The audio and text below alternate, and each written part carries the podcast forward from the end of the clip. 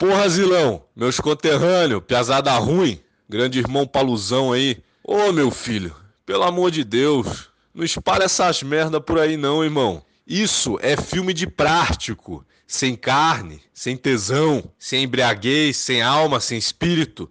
Quer afeto, porra? Quer fazer política, denuncinha social, tem que prestar concurso pra prefeitura, pra gabinete de pedófilo, pra educação, pra saúde. Quer fazer festa, porra? Vai pra essas porra, caralho. Não bagunça com asilo não, hein? Vamos que vamos. Bem bom!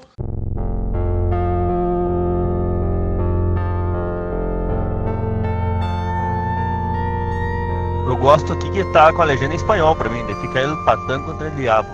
É o melhor título. Eu nem sabia desse título em espanhol, vai tomar no cu.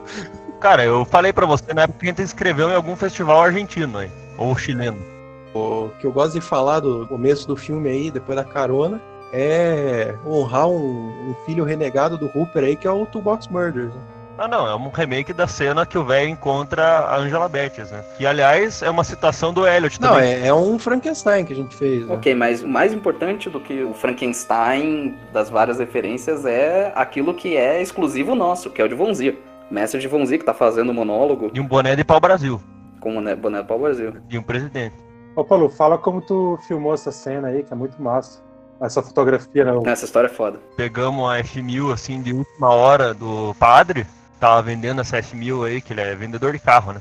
E nós queríamos muito uma Kombi, porque nós queríamos realmente refilmar o Hooper, né? Aí a melhor opção que surgiu pra nós foi esse carro, que era espaçoso pra caralho e tal. E armamos no quintal da minha avó, que foi set de muita coisa, inclusive é o set de outra parte do filme, que é o bar. A gente montou lá também. Estacionamos o carro lá e filmamos toda essa parte dos adolescentes. Na verdade, a gente rodou tudo separado, né? Foi o de Vonzir foi pela manhã em outro lugar, na casa dele mesmo. Gostamos da ideia de fazer uma coisa bem decupada, coisa que no, no resto do filme a gente talvez nem corte tanto quanto nessa cena. E foi filmado tudo em pedaços. A Cauana pôde aparecer só nas últimas duas horas do set, o de Vonzir só de manhãzinha, os outros estavam ali só depois do almoço. E por isso que é tudo quebrado desse jeito. E, e o engraçado é que a gente deu um texto bem definido pro Divonzir aí, mas ele foi improvisando da, da forma dele e acabou tudo se encaixando muito bem no fim das contas, que a gente tava com medo só justamente por não ser, né, uma interação completa do pessoal. A gente só fez uma difusão nas janelas com o próprio difusor e lençol às vezes. E estouramos a exposição pra caralho, não botamos nenhuma luz dentro pra ficar essa luz direcionada da janela. E achei que ficou um bom efeito, na verdade, tá desenhando bem ali no, no rosto dele, quase encostado na janela, e o olho dá pra ver bem também, porque tem a janela do outro lado. Então, assim, a luz pra mim tava equilibrada o suficiente e a gente não queria mostrar que o carro tava parado, obviamente, e nem mostrar nada ao redor. A outra opção era sair dirigindo mesmo. É, então não tava todo mundo junto. No filme, nunca teve todo mundo junto. É, eu acho que teve uma cena em que a gente conseguiu reunir todos os atores que estavam dentro da cena. Só na do Boteco. Não, nem na do Boteco, porque na verdade os velhos não estavam junto com. Pois Foi é. um dia separado também. Mas quase todos. Nessas cenas em que tem o grupo de, de jovens e de velhos juntos, eles estavam sempre separados. Não, e a cena do Boteco tem o Zé também, né? Que foi outro dia ainda. É, o Zé também. Foi três dias a cena, na real. E que é a alma da cena, claro. Com certeza. Ok, é, tem, tem esse começo que, que da casa da tua avó, e enfim, é uma direção de arte bem mais ostensiva do que a gente fez no, no Magrão. Acho que é uma boa história de como é que, como é que foi. Basicamente girou em torno da gente ter muita sorte de, de ter as pessoas certas em volta e, e muita gente com boa vontade querendo ajudar, né? Isso foi o principal. Tem muita gente para agradecer aí que esse filme foi possível, porque tudo que aparece em cena basicamente é, é emprestado ou doado. Enfim, foi um puta trabalho para juntar todas as coisas, mas foi muita sorte também. A gente sabia desde o início que a gente não ia achar os lugares prontos, né? Foi um desafio realmente ter que montar set, uma coisa que na faculdade a gente não aprende estava preparando o Magrão simultaneamente e a gente já sabia que no Magrão ia ter o quê? Cinco objetos para conseguir, a roupa ia ser dos atores e era isso, não teve essa preocupação. Enquanto no Capial, questão de efeitos que o Fernando mesmo fez e, e coisa de arte foi quase que toda a pré-produção, assim, né? Uhum. A gente foi até, às vezes, decupando em pedaços as coisas pra gente poder arranjar os lugares pra isso. Não só por causa da questão de tempo dos atores, mas no Boteco, por exemplo, pra cada plano a gente mudava tudo a decoração, porque era uma parede serviu pra dois momentos. Então a gente não tinha espaço pra montar e, e aí tinha um planejamento todo específico pra, pra arte, né? O foda é que o pessoal vê o filme e acho que não sente muito que é Parece que a gente tá realmente nessa viagem, nessa estrada para aquele lugar ali, como a gente vê no, no, na casa do, do Andrew lá. Tipo, essa banca, a banca tava pronta pra gente. Isso não teve direção de arte nenhuma. A gente chegou em várias dessas bancas no caminho lá e foi conversando. E esse velhinho. Um salve aí pro seu Melo. É, seu Melo foi quem melhor nos recebeu e liberou enquanto a banca funcionava num sábado pra gente rodar. E na verdade ele acabou perdendo muito cliente por causa da gente. Mas enfim, eu acho que não parece, né? Que Uhum. uma parte é extremamente montada e a outra é quase que um documentário do- desses espaços na viagem que eles fazem. Você falou que ainda pendurou, né? As linguiças, umas coisas. É, só as linguiças, a gente tirou talvez uma coisinha ou A outra. gente só moveu coisa, né? Mas não Uhum, precisamos é. acrescentar nada. É tipo as garrafas ali em cima, a gente deu uma mexida, coisa assim, mas não, não de ter que trazer nada pro lugar. É o, o papel do Palu. É, exatamente. O, o- é, aí é o- um dos diretores do filme mostrando uma garrafa maravilhosa, que é um dos grandes itens de direção de arte desse filme, que é a, a aguardente febril. Uma piada incompreendida do filme, essa do rolão aí, que eu dou risada até hoje. Infelizmente ninguém dá risada. Cara, pra mim não era uma piada, por isso também. A princípio, você e a Cauana acharam que era piada e eu achava que não. Eu falei, beleza, vamos fazer assim mesmo. Eu vi agora a Cauana interagindo ali com a, com a linguiça pendurada no teto. Queria saber, vocês davam um direcionamento de como interagir com o cenário ou isso eram coisas bem aleatórias que eles faziam? Não. Inclusive, esse foi um, um- A Kawana, ela tem muito disso. de Ela tem uns improvisos brilhantes no filme. Ela dá uma dedada na linguiça, assim, uma cutucadinha, que eu acho que um dos gestos mais bonitos do filme foi coisa dela na hora, assim, foi. Acho bonito também. De atores era muito baseado só em posicionamento e movimentação deles, mas o, a interação deles com os objetos, entre eles mesmos, detalhes de como eles se aproximavam e tudo é, é deles mesmos, assim, a gente deixou muito livre. Os atores são eles, praticamente, né? É, a gente pegou os atores baseado no, no que eles tinham como pessoas, não, não foi uma adaptação para um personagem, né? Eles eram a nossa base de personagem sempre. Raramente a gente pegou, tipo, a Kawana foi entrou de última hora, mas daí, como a gente viu que era ela e não a pessoa que a gente tinha pensado antes, a gente deixou ela preencher isso do jeito dela, né? Não, não foi forçado, né? Eu acho que isso é uma grande virtude do filme, que é de ser um filme de figuras, justamente como todos os personagens são, na verdade, baseados nas pessoas que você tinha, que a gente tinha ao redor, né? Eu incluso, né? É, acaba sendo um grande filme de, de figuras. Eu acho que foi uma das coisas também que algumas pessoas tiveram alguma dificuldade com o filme, né? Mas tem uma coisa boa, eu falei pra vocês que eu mostrei o filme pro meu primo, né? Meu primo tem o quê? Tem 17 anos na época que eu, que eu mostrei pra ele. E ele viu o primeiro plano da, daquele grupo de adolescentes na van, que a gente viu agora há pouco. Ele viu o primeiro plano, ele falou assim: Nossa, é muito estereótipo. Só que ele falou no sentido positivo, no sentido que ele olhou a- as pessoas, ele já reconheceu o, o, o tipo que cada uma representa no filme, né? Entendeu? A menina gostosa, A a. Final Girl, o motorista meio desbocado, o gordinho retardado filho da puta.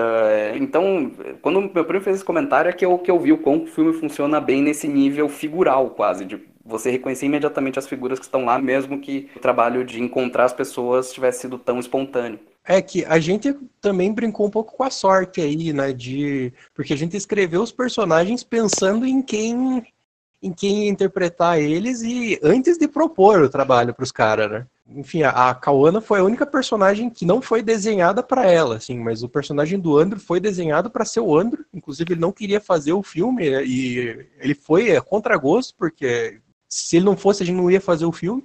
O Bergamo também foi desenhado para ele, enfim, o seu Haroldo foi desenhado para ele, foi todo mundo desenhado para quem É, o maior caso, acho que da gente imaginar muito antes do cara ter aceitado foi o padre, né? O Aramis, que pra mim era o único modelo no mundo real que eu tinha pra esse personagem. E se ele não aceitasse, realmente não tinha como substituir. Assim. Mas é que o Aramis também é um cara muito empolgado, né? É, eu já meio que apostei nisso, né? A gente nem terminou de dar a proposta e ele já tinha aceitado, então. né? Na verdade, eu acho que o personagem que todo mundo mais ama no filme, além de mim, claro, ah, é o padre. E o outro, eu acho que é o, que é o seu Haroldo, né? Que é o pistoleiro que a gente tá vendo agora. É, que é o pai do Palu, aliás, pra quem não sabe. Pra quem não sabe, minha família é o bando de psicopata do filme. Quase inteira. Essa é uma das cenas, na real, que eu mais gosto no filme também. É primeiro o seu Haroldo fazendo o sinal da cruz com a arma e esse do desenho na parede ali. ó. Aliás, só um detalhe, como nós estava escasso de pessoas e equipe, o Zé é o próprio cara que tá no chão e é o cara que tava fazendo o som nesse dia também. É verdade, sou eu deitado ali, né, cara? Porra, eu faço um bom corpo também, né? É. o, o Zé atuando, fazendo morto, e quando o Zé ta- tava aparecendo, eu tava fazendo som, e a gente revezou nesse dia, nós dois fizemos som e aparecemos. Pau pra toda obra, né?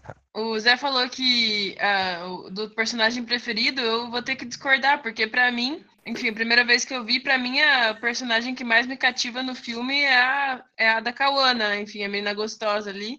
Uhum. E me parece até em algum nível proposital, porque todos os personagens praticamente têm alguma coisa ali que eles fazem que pode não ser considerada não virtuosa, né? De beber, de xingar e a Kawana, embora ela xingue, ela me parece que ela, assim, tem cena dela fumando cigarro, mas ela não gosta. Ela é uma personagem que não fica bêbada no filme. Então me parece realmente que ela é com o estereótipo da mocinha, assim, e a gente Uhum. acaba se afeiçoando mais por ela. Mas que é a Elo, Paulinha? Que é a Elo que é essa. Pra mim é a Kawana. É que eu acho que a Kawana tem uma certa simpatia mais, mais perceptível do que a Elo. Carismática também, É né? mais carismática. Sim. Hein, é só um detalhe da Kawana que eu, até o momento em que ela, por exemplo, se mostra meio ausente do grupo dos cachaceiros ali, ela posta o cigarro com eles na mesa de Sim. sinuca e ganha e depois vai fumar no truco depois que ela perde. É pra ela tentar se encaixar nessa, nessa turma dos descolados, mas ela não consegue, ela é só a virjona igual a outra. Meio que Exato. essa era a pira. A hora que ela fuma o cigarro ela não consegue fumar, era pra mostrar que ela é a final girl, assim. Esse era meio que pra nós a pira dessa virada ali no Uhum. meio. Não, mas é- essa, essa, foi, essa foi a primeira vez que, pelo menos que eu tô ouvindo essa interpretação aí. Então, a Paulinha sabe ver as coisas. Porque sempre essa opinião, o consenso né, de todo mundo que, que eu ouvi, pelo menos, acho que o Christopher também, é que essa personagem seria a da Elo.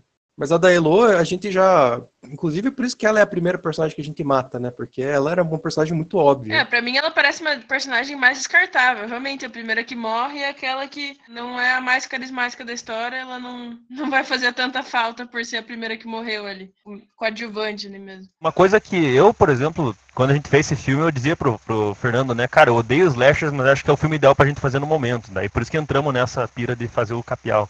Mas vários dos clichês de slashers a gente queria meio que brincar ou anular mesmo. E um deles era da Virjona, que vê o mal e que é o nosso olho nesse mundo, que nos direciona as coisas estranhas desse universo. E por que que essa pessoa que tá vendo o mal e ignora ele é a pessoa que, no fim das contas, consegue sobreviver e confrontar ele? Na verdade, parece justamente o contrário. A pessoa mais bundona, a que era capaz de ver essas coisas e decidiu viver apesar disso, apesar desse conhecimento do mal, essa pessoa tinha que pagar por isso. Aí a gente resolveu matar ela muito por isso mesmo, assim, pela, raiva da- do, do estereótipo de Feral Girl, porque é uma coisa meio escrota dos, dos slashers ruins, né? Tipo a, a, a Jamie Lee Curtis no Halloween. Ela decide deixar o Michael Myers livre naquele mundo. Ela decide que ele tome conta daquela vizinhança, assim, porque ela tá ali consciente das coisas enquanto os outros não sabem.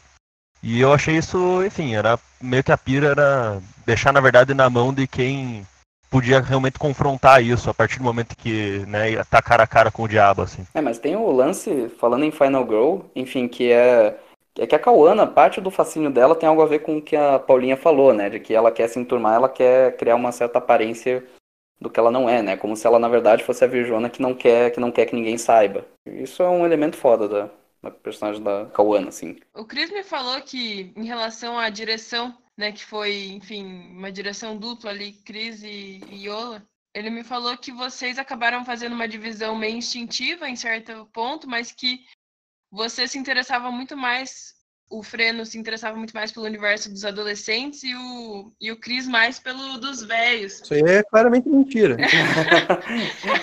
Vamos ouvir a versão do Freno, então. Bom, quero ouvir a sua versão, Freno. Não, na real, o meu único interesse no núcleo dos adolescentes era de denegrir ele.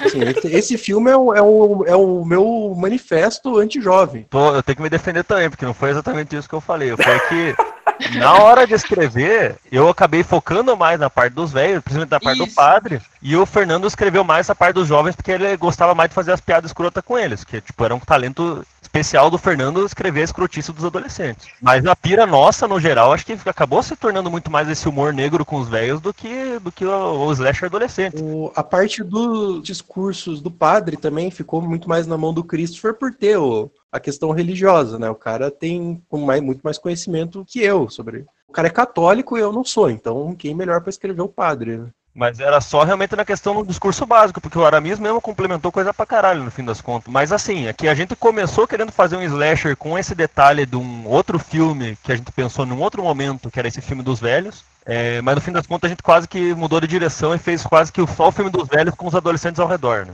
Durante a produção isso aconteceu, que a gente quis ir mais por esse lado. É, uma das minhas falas favoritas do filme acabou de acontecer, eu acho que a gente, vocês também viram, é o, o homem deve embriagar-se do espírito. Eu adoro essa fala do Aramis. E é uma fala da Bíblia, inclusive. É literalmente ipsis literis da Bíblia? Isso aí? Literalmente da Bíblia. Cara, mas é impressionante a maneira como vocês conseguiram enquadrar, porque eu tendo conhecido essas locações, assim, é, você tá lá, não, não, não dá pra ver nada disso que tá no filme, assim. Eu acho que também o trabalho que o Chris fez depois, né, tanto na foto quanto na pós, também acabou acentuando, né, de puxar as cores, de, enfim, a arte que tá ali, mas me impressiona muito porque eu não reconheço esses lugares e eu já vi eles ao vivo. assim. Não, minha pergunta é sobre esse momento que o filme tem. Os monólogos musicados, etc., que acho que tem toda, um, enfim, uma esteira de tradição do in- interior e de enfim, coisa popular, né? Eu queria saber mais como que isso nasceu no filme, que eu acho que isso é muito forte no filme, essa musicalidade desses momentos. Muita música caipira para começo da história, né, Fernando? Com certeza. A influência de, de música caipira vem, enfim, desde o do título do filme, né? E muitas das ideias, eu lembro de em 2016, quando a gente estava escrevendo o roteiro, a gente está buscando buscando pistas mesmo e buscando situações e diálogos, estudando ostensivamente o modão, né? Obviamente olhando para esses versos caipiras, né, ditados, é coisa da Bíblia e tal. E depois, na hora de escrever o material próprio, foi só seguindo esse tom. E acabamos que a- a- uma grande ajuda para isso é o fato do Aramis falar muito assim, né? Ele é um grande contador de histórias, ele mesmo, o Divonzir é outro também. Eles gostam de falar meio que. Eles conseguem cativar nisso, conseguem dar uma, um ritmo muito próprio para a fala. Entendem o- a essência do texto que eles estavam pegando. Então isso ajuda pra caralho, assim. Uma coisa que parte de uma pira inicial nossa com moda de viola, praticamente, daí vai para ditados populares, escrita bíblica, essas coisas assim. Acho que tudo isso tem um- uma musicalidade própria, né? Que todos entendiam, no fim das contas. É uma coisa que me faz pensar né, enfim, em cinema moderno dos anos 60, 70. Não só brasileiro, como italiano, esse tipo de intervenção, assim. Eu gosto muito dessa transição, hein? Eu acho que o trabalho de transição do filme eu acho muito interessante também. Uma arte cada vez mais, mais rara na montagem. Ah, é, tem uma, uma coisa que parece que, na verdade, a gente só vê até o plano, detalhes desse plano da Lua, como as nuvens passando, quando na fusão, né? Uma coisa, se olhar o plano individual, ele não mostra tanto esses detalhes, parece que aquele preenchimento do escuro dá esse detalhe a mais. Também uma coisa que, enfim, é bonito de ver e uma transição necessária de tempo para nós nesse momento também. Uma coisa que esse filme tem muito corte pro preto, muito fade, muita fusão, mas a gente nunca quis fazer também só pela decoração, né? Era para ser muito seco, muito objetivo nessa, nessas transições, até porque o filme tinha um tempo bem específico para contar essa, essa história. Era para ser tipo começa numa tarde e termina na outra e tal. E, enfim, o bom é que a gente conseguiu esses efeitinhos visuais assim sem apelar para o pictorialismo, né? Uma coisa que era essencial para o que a gente queria fazer e acabou funcionando também nesse outro nível de acerto, às vezes até instintivo nesse caso ali da, do plano da lua, que foi uma coisa que a gente só estava acontecendo naquela noite, a gente apontou a câmera para lá, pegou bem. E na hora de editar, tinha que começar com a Cauana. Você vai ver o plano casa perfeitamente. Uma coisa meio que um acidente, mas um acidente planejado. Como é a frase do Bresson, Zé? Você, você vive citando. É, não há nada de inesperado que não seja secretamente esperado por você. Creio que seja isso, É, não. então, é por aí. Quando a gente rodou, a gente pretendia usar de uma forma, a hora que a gente foi casar as coisas, elas casavam do jeito até melhor que o esperado. Agora temos um dos melhores momentos do Andrew no filme, que eu tava xingando É. até agora há pouco. coitado. Aliás, eu devo dizer, esta é, não é só um dos melhores momentos do Andrew, mas é o melhor momento do Aramis também e da Cauana, e, na minha opinião, é a melhor cena do filme inteiro. Eu adoro essa cena. Eu concordo, eu, eu gostei muito desde a primeira vez. Essa foi a última cena que a gente filmou e ela foi rodada tipo uns, uns quatro meses depois que a gente tinha rodado o resto do filme. O filme já estava na montagem quando vocês filmaram? Já, porque eu fui montando meio que igual o Magrão que você acompanhou, né? A gente rodava uma diária, eu meio que tentava editar, e rodava outra, tentava editar. É, ele tava mais ou menos uns 50% de montagem quando ele rodou essa, essa cena aí. De alguma forma vocês sentiam falta dela? Sim, eu escrevi ela bem pro final mesmo. Tipo, foi depois que a gente rodou a penúltima, que acho que eu escrevi a cena e falei pro Fernando que eu tava sentindo falta de uma transição logo depois do truco. Uma coisa que ainda a gente não sabia por certeza, porque o filme não estava todo montado, mas tava com essa impressão, e daí a gente ficou nessa de. Porque tava cada vez mais difícil conseguir horário com os dois ali, com a Cauana e o padre. E por isso que, tipo, da última diária, que foi um pesadelo para conseguir a Cauana no set, Aí o Fernando já tava meio assim de, porra, será que nós conseguimos de novo? E, e daí a gente ficou esperando um tempão, conseguimos, rodamos na própria casa deles para conseguir esse espaço. E acabou rolando, cara. E no fim das contas foi uma, uma insistência acertada, assim, de colocar essa cena no meio que, na real, ela não tem nenhuma relação narrativa direta com, com o restante, né? Um, quase que um pesadelo nesse meio do filme. Não, e, e, um detalhe dessa cena aí que foi totalmente fora do nosso controle, mas que eu gosto muito é que a Kaona tava muito gripada nesse dia e ela tá, tipo, chorando. A luz estava tão perto do rosto dela que começou a lacrimejar, tipo, sem querer. Então não, não, ela nem conseguia resistir a aparecer chorando. Uhum. Cena maravilhosa. Eu, eu gosto muito do, do, da decupagem da cena. É tão, tão preciso assim, sabe? Cada pequena mudança de ângulo, tipo a mudança de ângulo enquadrando o, o rosto do Aramis, sabe? A forma como vai do geral pro detalhe, a inserção, o insert do chapéu. É, cara, é, é, tão. O ritmo é tão bom assim, é uma coisa tão consistente. E aí você tenha esses momentos tão cuidadosamente escolhidos do, do, dos personagens, né? E fora os detalhes concretos na frente da câmera, né? Que é, que é o principal, né? A Cauana e o padre. Eu acho maravilhoso isso aqui, cara.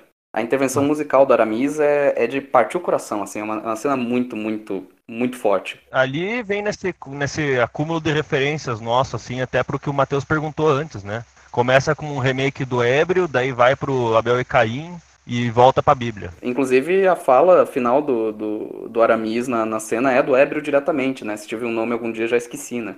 Ah, sim, exatamente. A gente tava pensando em algo entre o Ébrio e o Gene Green, assim. No fim das contas, não tem nada do Gene Green nessa porra aí. Essa cena parece que o facão vai cortar a cabeça da Kaone. Ah, tem uma coisa Mas... do presságio nesse facão aí. Sim. Pô, meio que a pira era só parecer muito estranho. Eu adoro a forma como a Kawana distrata os dois. Eu queria saber mais sobre a trilha, na real. Um pouco como que foi isso daí. Como que vocês pensaram? Porque tem uma coisa, usar hoje sintetizador, né, de alguma forma, usar esse teclado, é uma coisa que tá um pouco em voga, em voga né, no nosso no nosso cinema, né? Ah, mas eu acho muito podre, na verdade, o uso de sintetizadores hoje, assim. O pessoal, eles não fazem música, eles fazem sons sintéticos e daí finge que compõem ao redor disso, né? Na verdade, a gente fez com sintetizador simplesmente porque não tinha instrumentos para trabalhar de outra forma. Tipo, se a gente tivesse o, o, arsenal de instrumentos quebrados que tinha o Hooper no Texas, a gente com certeza teria ido por aquela rota. Né? Cara, eu acho que foi só um dia que juntou eu, eu o Palu e o Eric com com o meu teclado lá e ficamos tentando fazer alguma coisa.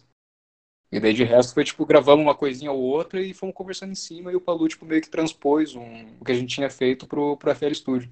Uma tarde reuniu eu, Pedrinho e Eric lá na, no apartamento, no famigerado apartamento da turma.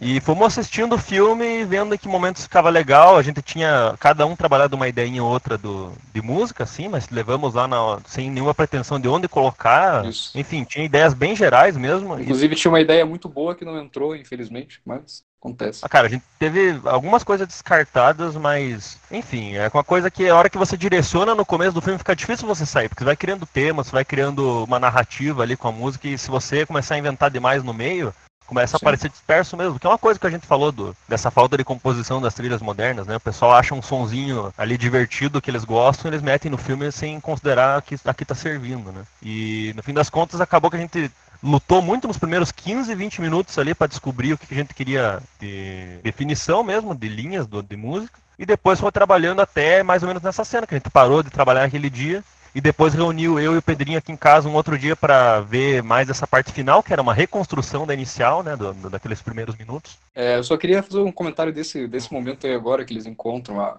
a Elo morta, que tem uns detalhezinhos só, que é tipo, um, é uns sonzinhos que eu mandei pro Palu que eu tinha gravado um tempo atrás, que era só uns sons, assim, que era basicamente eu passando uma espada na corda da, da, da guitarra, com uma distorção louca, assim. Só que tá bem sutil, só que dá tipo só um, um climazinho, assim. Mas eu, eu, gosto da, eu gosto da ideia da coisa, ser tipo uma espada, enfim, praticamente fazendo um, é, o papel de um arco de violino na, na, corda da guitarra.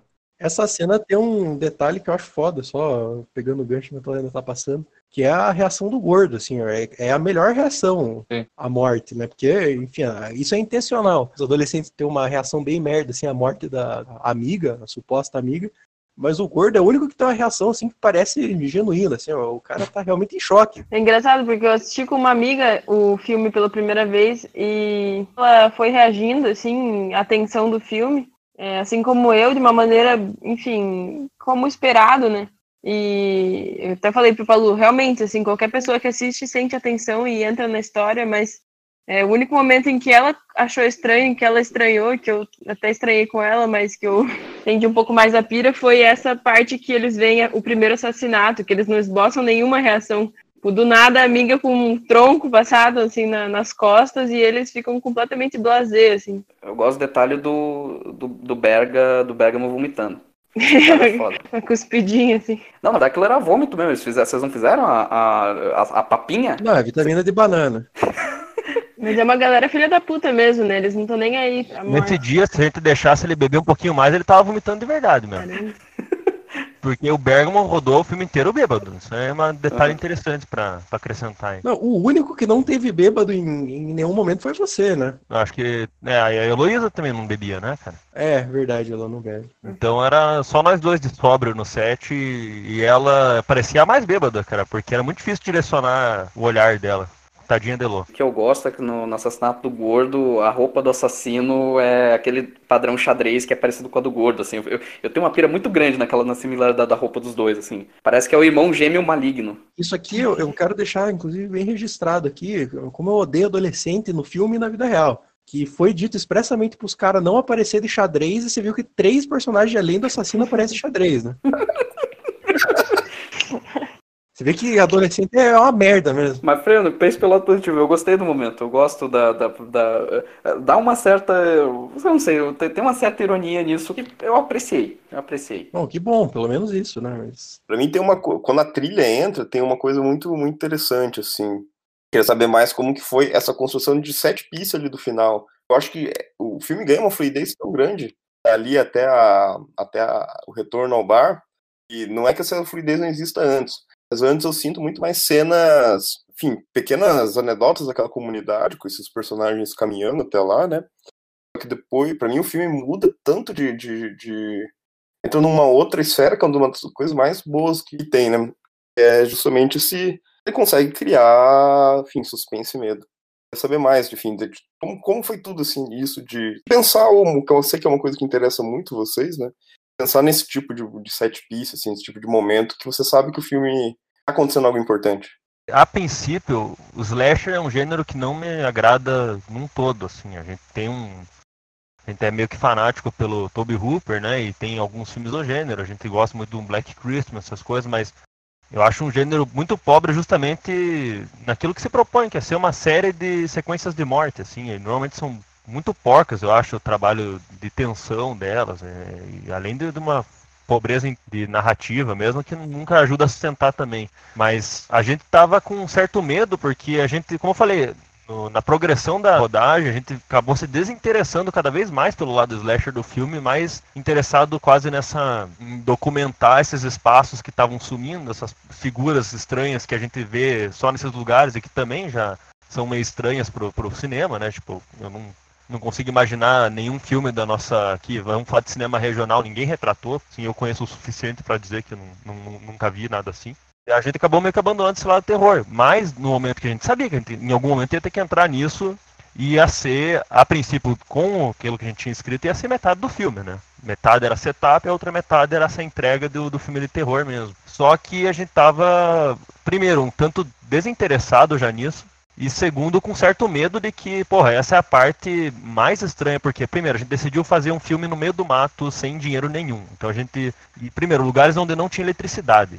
A gente não tinha como trazer luz. A gente decidiu fazer tudo de dia, com tudo em foco profundo, plenamente visível as coisas. E isso é uma meio que vai na contramão de tudo aquilo que se faz de cinema de terror praticamente, né? São raros os filmes, inclusive o próprio Texas é um que vai nessa contramão, mas tipo um The Happening do, do Shyamalan, que é outro filme que o pessoal acha que não tem intenção nenhuma, até talvez muito por isso. É, mas são assim, coisas do, do- de estilística dessas cenas de terror que já não ajudam a gente. E outra que trabalhar tensão em espaços extremamente confusos, como é o meio do mato, né? Você tentar criar uma regra, a gente tentou, de certa forma, a gente trabalhou assim, daí vamos então fazer essa série de sequências de morte como se fosse um corredor para a morte mesmo, como se fosse uma linha reta em que eles vão sendo caçados pelo assassino nesse corredor em que eles não têm saída. É, eles vão se direcionando realmente para a casa do diabo, assim. E ele vai brincando com elas. A gente vai de um espaço completamente aberto e vamos direcionando como se fosse um corredor. Vamos esquematizando como se esse espaço fosse desenhado. E daí essa casa do Divonzir, que é o capial do começo do filme, foi bastante útil, porque ele desenhou realmente um, uma mata no quintal da casa dele, como para sete de filmes, além de outras coisas, tipo o campo de bocha, que ele sonha em fazer lá. Aí a gente foi aproveitando essa coisa de uma mata meio desenhada até chegar num, realmente num quintal de casa do interior. E enfim, daí virou essa ideia de uma cena de corredor para a morte, como a gente vê, por exemplo, num Suspiria do Argento, apesar de já estar tá naquela estilística totalmente oposta que a gente falou, já é um espaço fechado, já é um, uma coisa extremamente manipulada, trabalho extremo de luz e tudo. E a gente não tinha nada disso, né? E outro medo também era que nesses filmes também tem uma, um trabalho de som e música muito complexo que a gente tava com certo receio porque por falta de experiência. Simplesmente esse foi um filme de aprendizado para todo mundo. E filme de terror é uma coisa que é ainda mais específico, talvez, né? Um certo jogo de técnicas e tal. Mas eu acho que no fim a gente acabou fazendo algo que a gente se interessou, né? No, no, fim das contas, o próprio corredor é algo que não me interessa tanto, como a cena da, da Kawana tentando fugir do assassino depois, é, é já é outra lógica, já é uma, um outro tipo de, de, técnica, um outro tipo de situação. Eu acho que ele funciona melhor, mas ainda acho que a gente, sei lá, dado o nosso desafio, a gente saiu relativamente bem. É, já ouvi de muita gente que a atenção da música não está na cena, já ouvi o contrário, que às vezes a música está tentando distrair da atenção que a imagem traz, mas enfim, ouvindo de você que funciona é um grande elogio, porque era algo que dava um certo medo na gente mesmo, assim. Discorda, Fernando? Não? não, concordo. Inclusive eu lembro de algumas conversas, assim, os dois primeiros terços do filme, eles foram muito mais, eles foram mais trabalhosos no sentido de muito mais gente para organizar e, enfim, decorar os espaços e, e fazer essas coisas. Mas o, a gente estava realmente muito apreensivo em filmar ó, essa parte da entrega do slasher mesmo, porque a gente tinha medo real de estragar o filme, a gente não conseguir concluir o, o filme do jeito que a gente queria, porque, enfim, tudo podia dar errado e a gente podia descobrir da pior maneira que a gente não ia saber fazer aquilo, não ia né, ter a, enfim, a capacidade de fazer. Isso era umas, umas pira pessimista assim, que a gente estava tendo na época, mas é porque realmente é muito fácil. E, e, nisso é uma coisa que eu não vou na mesma linha que o Christopher, eu, eu realmente gosto muito de, de slasher, mas é muito fácil você entregar um filme merda, é muito fácil fazer um Sexta-feira 13, por exemplo. Que é uma parada que a gente tinha muito receio de acontecer, assim, dessa entrega sair barata tem uma pira do, do Slasher que a gente, né, a gente se propôs já desde o começo a tirar um sarro com as figuras tradicionais, e não só com isso, mas também com parte das sete pistas. A gente ia exagerar a violência num nível absurdo, a princípio. Era uma parte da ideia ser um filme, de certa forma, grotesco na violência. E no fim das contas, a gente foi por uma rota totalmente contrária. Até por isso que a criar atenção ficou mais difícil porque a gente não mostrava violência nenhuma. Tem uma facada na barriga do Andrew, é a única, acho que, é cena de violência explícita do filme inteiro. Tanto que num momento final, é, também que teria uma porrada na cabeça do Saurodo, a gente deixa fora de campo também. Enfim, eu queria só deixar isso também claro e ver se isso funciona de qualquer forma, porque a, a violência do filme foi uma coisa que a gente, aos poucos, foi criando um certo, uma certa aversão e se aproximando de um outro cinema que eu gosto muito, que é tipo de um Jean Roland e tal, que é uma, a violência está sempre oculta e a gente meio que só vê a, as consequências e uma a nossa tentativa era se prender numa atmosfera como ele faz assim mas muito muito difícil isso só complementando uma coisa do que vocês tinham falado é, cara, eu, e isso que você citou de desse trabalho do filme de, enfim, encontrar esses tipos, filmar essas pessoas, acho que tem tudo tudo a ver para algo que dá realmente uma substância para esse final, né? A partir desse universo todo que é criado, antes de chegar nesse momento do slasher, você sente que tem, que, enfim, é uma comunidade estranha, que tem algo, o famoso avatar da coisa maldita ao redor da, ao redor de tudo. Então, também funciona muito justamente por isso que você falou, por, por, por, isso que não, por isso que não se parece com filme nenhum, não só como local, como nos exercícios de gênero hoje no cinema no Brasil, né? Enfim, que chega introjetando muito mais o gênero do que conhecendo esses arredores, esses lugares, enfim, pessoas. É, que pra nós era uma coisa muito familiar, né? Pra mim, pro Fernando, era. Principalmente pra mim, porque até muito daquilo ali é minha família, né? É tipo, a casa de campo que a gente tem desde que era criança. E lugares que a gente visitou indo lá todo final de semana. Mas o Fernando também já era muito familiar com tudo isso, com as pessoas ali. E nós era uma coisa que A gente conhecia muito bem, a gente só queria retratar como a gente conhecia. Então, de certa forma, quando a gente vê esse pessoal tentando ir mais a fundo numa, num ambiente estranho, em pessoas estranhas e, e né, entrar em contato com isso, é uma coisa muito superficial, muito um contato à distância. Isso que você falou, né, de ser a tua família e, o, e a casa, né, eu visitava bastante tanto a tua casa em São José quanto a, a chácara, né, e também trouxe muito da minha experiência por ter crescido, tipo, em Umarama, né, cidade do interior do Paraná. É, que isso é, é o mínimo que se espera, né? Se você quer retratar um lugar ou uma cultura, você não pode ser completamente alienígena a ela. Isso aí fica uma lição aí para a rapaziada. Eu acho que até pode, só que a questão é que o pessoal quer penetrar a fundo como se fosse né, uma, uma visão de dentro. Quando você vai ter um contato externo com algo, assume que é uma realmente uma coisa quase turística, assim. Exatamente. Ah, Essa foi a pior fotografia de fazer do filme. Não tinha absolutamente como trazer luz e não tinha luz entrando. É um saco essa cena de fazer. E dirigir galinhas. Dirigir galinhas foi uma habilidade que a gente construiu nesse filme. Isso aí, inclusive, teve. Acho que foi o Chorão que correu no posto de gasolina comprar um Doritos pra gente conseguir dirigir as galinhas jogando Doritos pra elas. Porque aquele era tinha acabado.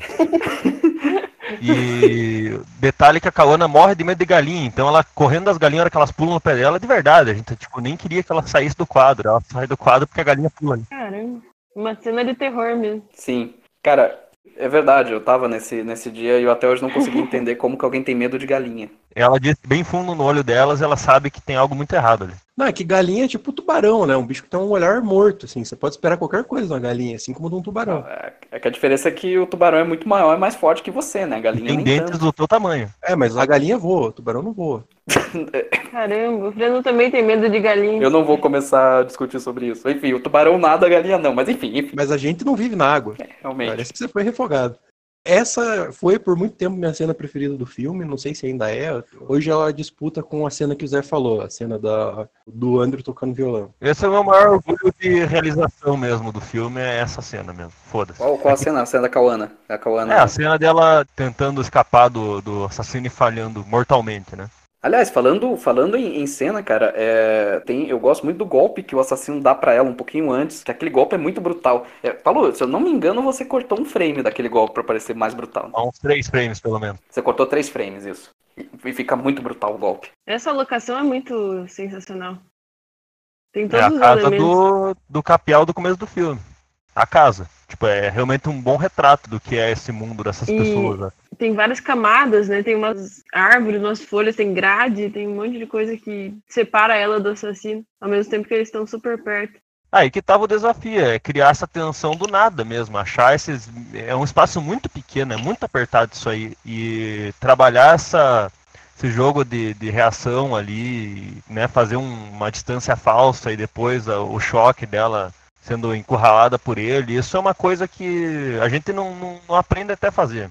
Por isso que a gente tava com certo medo e depois que a gente viu o resultado, a gente ficou bem feliz com. E a Kawana é o melhor momento da atuação dela também, porque a gente nem sabia como dirigir. Não, não tem o que fazer, entendeu? Tipo, o assassino tá ali atrás, só olha pra mim. E a gente seguindo o rosto dela, depois o, o Fernando lá de costas com a, com a faca e o braço do Andrew. Ele é outra aparição do Andrew no, no filme. Eu acho que ela tá perfeita no filme inteiro. Não, e, e essa exploração é autêntica, né? Isso é muito bom, porque ali ela podia acabar com o filme se ela achasse um 38 ali nessa geladeira, que tinha uma chance real disso acontecer, inclusive. É, ela só acha um serrote ali dentro porque o dia que a gente abriu essa geladeira tinha um serrote ali dentro. A gente não inventou porra nenhuma. É, exatamente. Isso é. A exploração realmente é Bela cena. a xícara do Atlético, que é onipresente nas produções do asilo, e o presidente, que é o unificador desse, desse povo todo. Ah, o vento na camiseta do seu Haroldo. Aquelas coisas indirigíveis, né? Na primeira cena do seu Haroldo tem um vento foda na camisa dele também. A cena da escadaria da igreja lá, que ele tá espantando o Zé.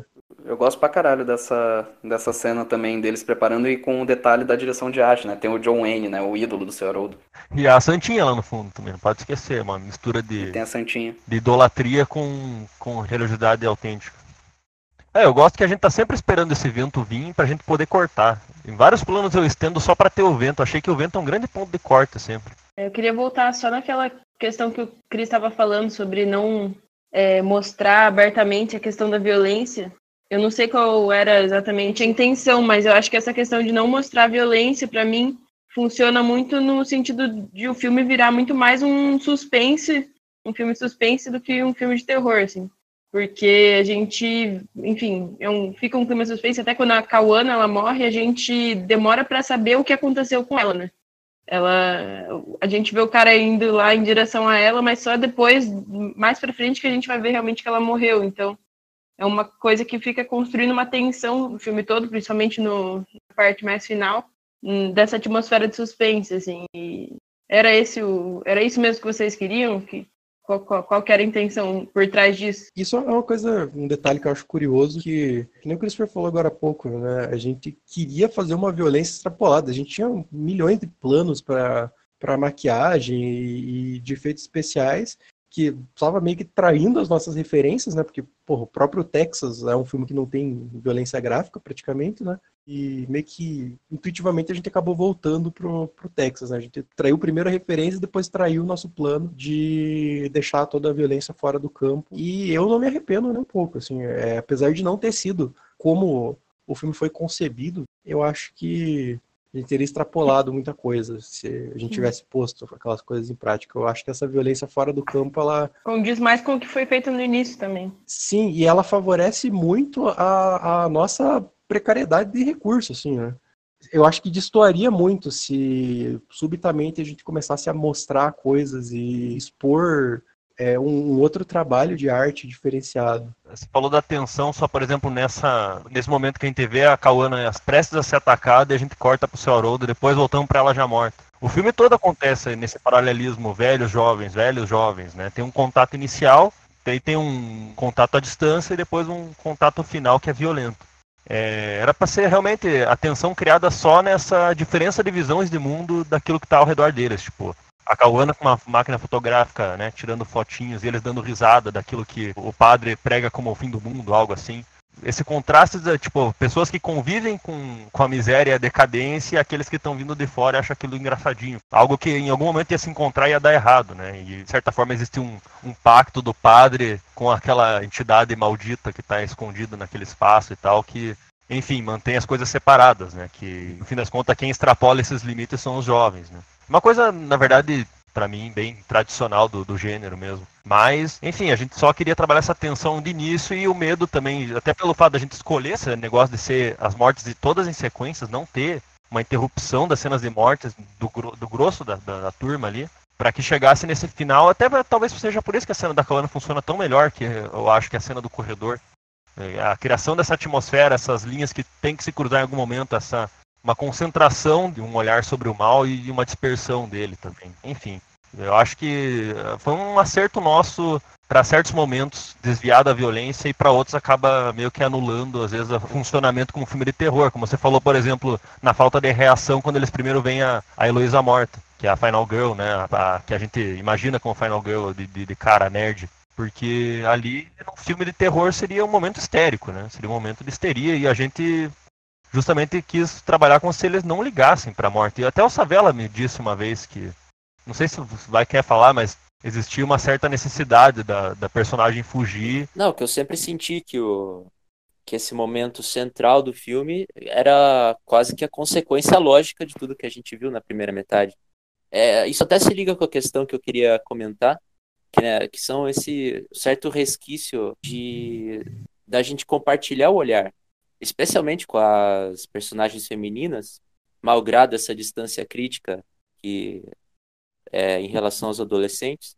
Então, mas assim, a gente sente, o, a gente sabe como é, é a experiência da Heloísa, né? Que resolveu fazer esse primeiro movimento de entrar na floresta. Porque a gente compartilhou um pouco do olhar dela em relação aos outros, e o mesmo acontece com a Kawana que me parece que não tem em relação aos personagens masculinos, assim.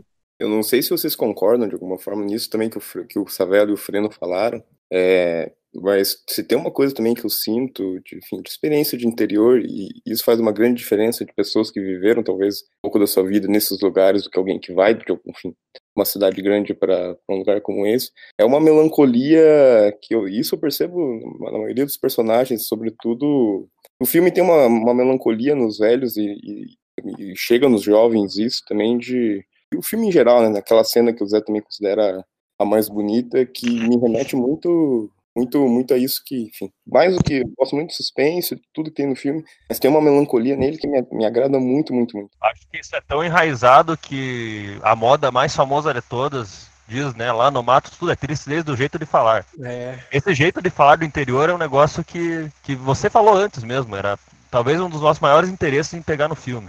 Que por isso que o padre é um personagem tão essencial e é- hoje parece que o padre é o personagem que mais chega nas pessoas ainda. Que foi quem encarnou realmente toda essa consciência e melancolia que são unificadas, assim. E tem um pouco na, na primeira cena do filme, né? é, que o- os, os adolescentes eles estão no banco de trás do, do carro e eles estão, enfim, montando o roteiro, né? A gente deixa claro ali a, essa questão de exploração deles e que os caras, enfim, tirando o Andrew, né? Que a gente dá a entender que ele é o, o dono da casa ali, né? É da família dele. Mas os outros, enfim, parece que eles nunca tiveram contato com um ambiente estranho à cidade grande, né? E, enfim, mostra esse desejo deles de explorar e de conhecer coisa nova, enquanto o núcleo dos velhos, assim, ó, a, a única intenção deles é tomar cachaça e sobreviver mais um dia para tomar cachaça amanhã também. Exatamente. E eles simplesmente aceitam a, uma visão que a gente chamava de, de pós-apocalíptica, né? Quando a gente ia se referir a ele. Nisso aí, de alguma forma, são personagens que escolheram onde vão morrer, né? Eu acho que isso reverbera em alguma coisa do. Sabem que vão morrer naquele ambiente, naquele lugar algum dia, etc. Mas a- acho que tem, tem a diferença no personagem justamente do, do seu Haroldo, que tem esse, esse desenvolvimento de querer descobrir o que está acontecendo, a gente acompanhar ele. Para mim, esse resquício de protagonismo, de um lado, tá meio difundido assim nos adolescentes, mas do lado dos velhos ele se concentra no seu Haroldo. E existe o conflito, né, entre o seu Haroldo e o padre, né? A hora que o padre chama ele de, de Isso. pistoleiro falido, né? O seu Haroldo, ele é o, ele é Isso aí. o ú- último dessa comunidade que ainda se importa com, com o mundo, né? Ele é a figura que procura, tá sempre procurando. E de novo, eu acho que tem um pouco de- desse desse elan em alguns momentos dos adolescentes, assim, na Cauane na Heloísa, momentos que elas estão olhando, né, que elas estão pensando assim, o que que eu tô fazendo aqui? É aquela velha história, né, daquele aquilo que o Julius Banzon escreveu, né? Aquele The Collective Belonging, que você mais quer esquecer. Assim, a gente sente muito isso na, nesse esboço de interioridade que elas têm que se concentra um pouquinho mais nelas do que nos outros, né? Que já é pouco, já é quase nenhum, mas tá um pouquinho mais do lado delas. Inclusive, o seu Haroldo tem, tem um pouco daquilo que a gente conversou ontem, né, desse tipo de rosto que a gente encontra no, no Lee Marvin, Robert Ryan, Tommy Lee Jones no The Hunter. Tem uma certa impassividade, mas que é um enfim, rosto de pedra, assim, e, e- E a postura geral também exato. que ele toma. Os personagens foram escolhidos não só pelo, como a gente falou, pelo como eles são como pessoas, mas muito um rosto, muito, no caso do Aramis, muito a voz dele, o jeito de falar, como a gente disse, com a própria postura do pai, que é assim no dia a dia também, né? E a gente. O Fernando insistiu muito que tinha que ser o seu Haroldo, senão a gente não teria personagem do, do pistoleiro falido ali. Nossa, eu, eu ia, e a casa do Christopher é longe da minha casa, em São José. Eu ia na casa desse filho da puta toda semana pra encher o saco do pai dele fazer o filme. Fiquei uns meses nessa aí. Era um fator crucial pra mim. Eu- Sem seu Haroldo eu não ia fazer o filme. Fez muito bem insistir. Rolou uma pós de som também, Cris? Pesada. Você que fez? Sim, Pola e tudo? Sim, foi bastante trabalho de foley e composição de ambiente. A gente gravou em diversos lugares e foi a parte mais divertida de pós, até acabou sendo só uma coisa que eu sempre odiei fazer. Mas nesse filme era uma, uma, uma composição bem criativa dos espaços, de, de sons que podiam ser ameaçadores, essas coisas. Então, e foi uma coisa bem conjunta com a trilha também. Inclusive, eu e Pedrinho ficamos conversando muito tempo antes mesmo de trabalhar a música, é, onde deixar esse silêncio para entrar música, em que momentos em que as coisas se complementavam. Eu lembro de alguns rolês aí da época que a gente nem tava filmando, nem nada. A gente tava ou na casa do Palu ou na chácara. E do nada o cara mandava todo mundo calar a boca porque e montava o microfone e começava a captar. Ah, é. Começava a ventar, começava a chover, o cara começava a captar. Por alguns meses a gente ficou nessa. Um salve pro Bergamo aí, já que eu vou difamar o cara agora, deixa um salve pelo menos. Que esses Zé Coletinho é foda, a gente demorou umas duas horas pra conseguir convencer o cara a jogar o colete no chão, porque ele realmente falou que era heresia jogar colete no chão. Mas aí que veio a ideia de realmente você deve jogar esse colete no chão. que Você tá abandonando a, a sua velha pessoa. É. Esse é um daqueles momentos que eu tinha um medo do caralho de fazer só a, planimetria merda contemporânea e acho hoje um dos planos mais acertados do filme.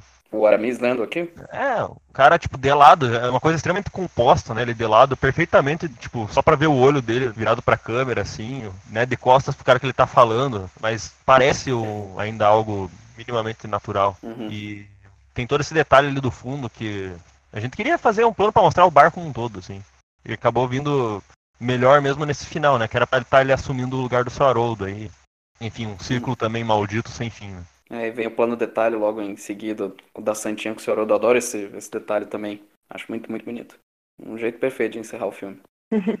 Realmente. Não, e essas foram as coisas, assim, pelo menos pra mim, as coisas que eu mais me diverti fazendo, né? Que nem eu citei já hoje. De escrever o jornal e ali no fundo, nesse, nesse plano detalhe, tem tipo um obituário dessa comunidade que eles vivem ali, né? Que se pausar dá pra ler, enfim, data de nascimento, morte, causa da morte e o nome das pessoas, né? Que é os frequentadores do boteco que A gente, na verdade, pegou a inspiração do, desse jornal do interior mesmo. Que é a parte mais divertida, o anúncio do velório de cada um. Tem uma progressão dramática ali. Inclusive, ali é o Henrique Gringo, né? Que é, é haverá festa no lugar do, do local do velório, assim, muito bom. Acabou o filme. E o, seu- o nosso ator, barra operador de som, barra algumas outras coisas aí, José Fernando, tem algo que deixou de lado? Eu tenho só um último comentário para fazer a respeito de algo que o Freno e o Palu comentaram agora há pouco.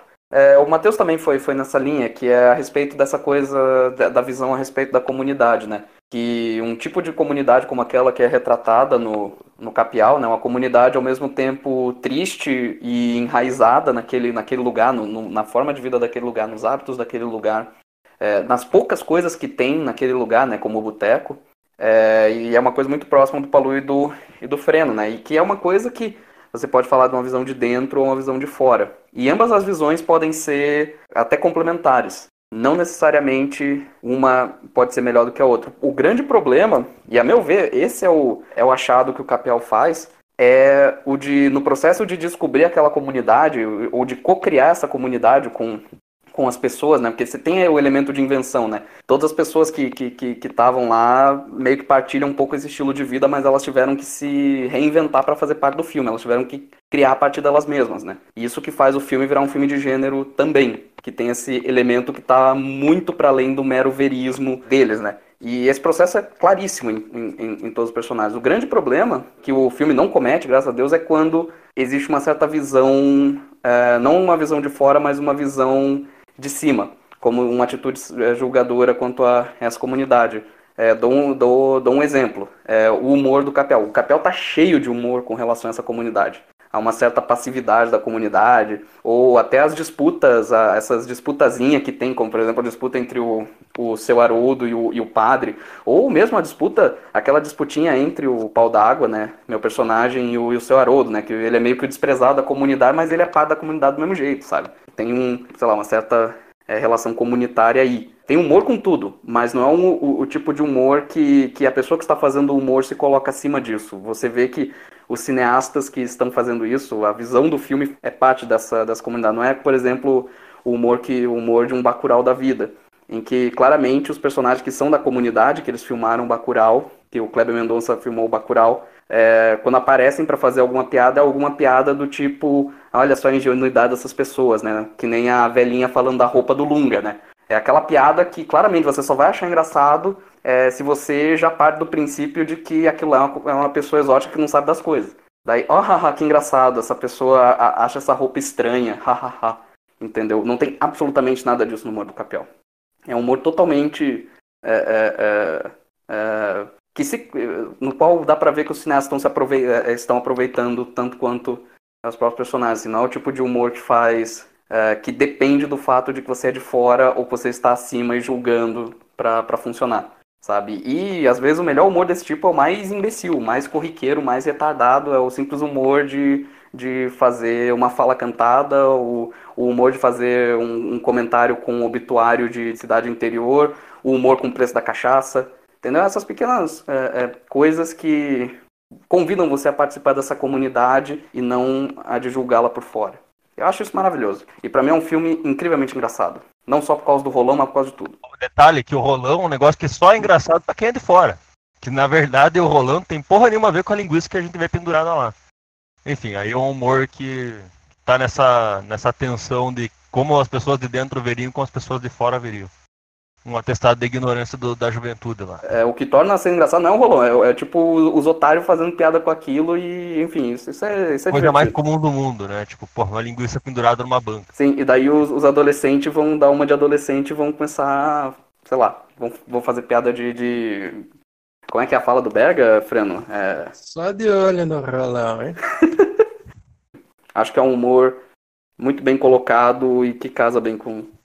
Funciona muito bem com a melancolia geral do filme e, de novo, é, é um humor de alguém que quer participar daquela comunidade. Posso deixar um recado aqui? Alguém quer come- comentar mais alguma coisa a respeito do filme? Silêncio. Acho que não. Só deixar registrado mais uma vez aqui que jovem é merda e encerro minha participação. Jovem é merda, coxa branca é merda. Eu tenho mais o último recado pra, pra dizer. Kleber Mendonça vai tomar no cu. Opa! Isso era necessário dizer, então. Aprovado. Os jovens só morreram porque são torcedores do coxa. O Aramis, que é, acho que a figura mais enraizada daquele lugar, é um coxa fanático, doente. Vive me enchendo o saco, porque eu sou atleticano. Aí, mas pra nós, o- os a juventude chega com a bandeira do coxa atrás, além de uma, de uma justificativa técnica para isso, que era simplesmente unificar o espaço atrás da, da, da- da caminhonete, é porque o coxa é um time do centro de Curitiba. E a gente queria que fossem, tipo, os jovens do centrão indo pro, pra região metropolitana, pro interior e tal. E era uma forma de colocar aí essa dualidade logo de cara. Aliás, Galera do, do, do Juvevê ainda, pô. exatamente, é o povo alemão do Juvevê ali. E é, a princípio era para ter uma bandeira do Atlético no- na, na Paraty que o Suaroldo vai caçar o diabo depois, só que a gente acabou largando esse plano. Porque, obviamente, para nós é, é divertido acabar o filme num Atletiba espiritual, assim, mas sei lá. Não tem a bandeira, mas enfim, só tem a caneca, né? Que já mostra de que lado que o Haroldo tá. É claro. Faz uma homenagem ao Mustafa, grande Mustafa, o nosso radialista aí, que tá no obituário real do filme daí. É, infelizmente tivemos duas perdas aí do elenco, né? Desde que ficou pronto, então deixar uma homenagem aí pro Mustafa.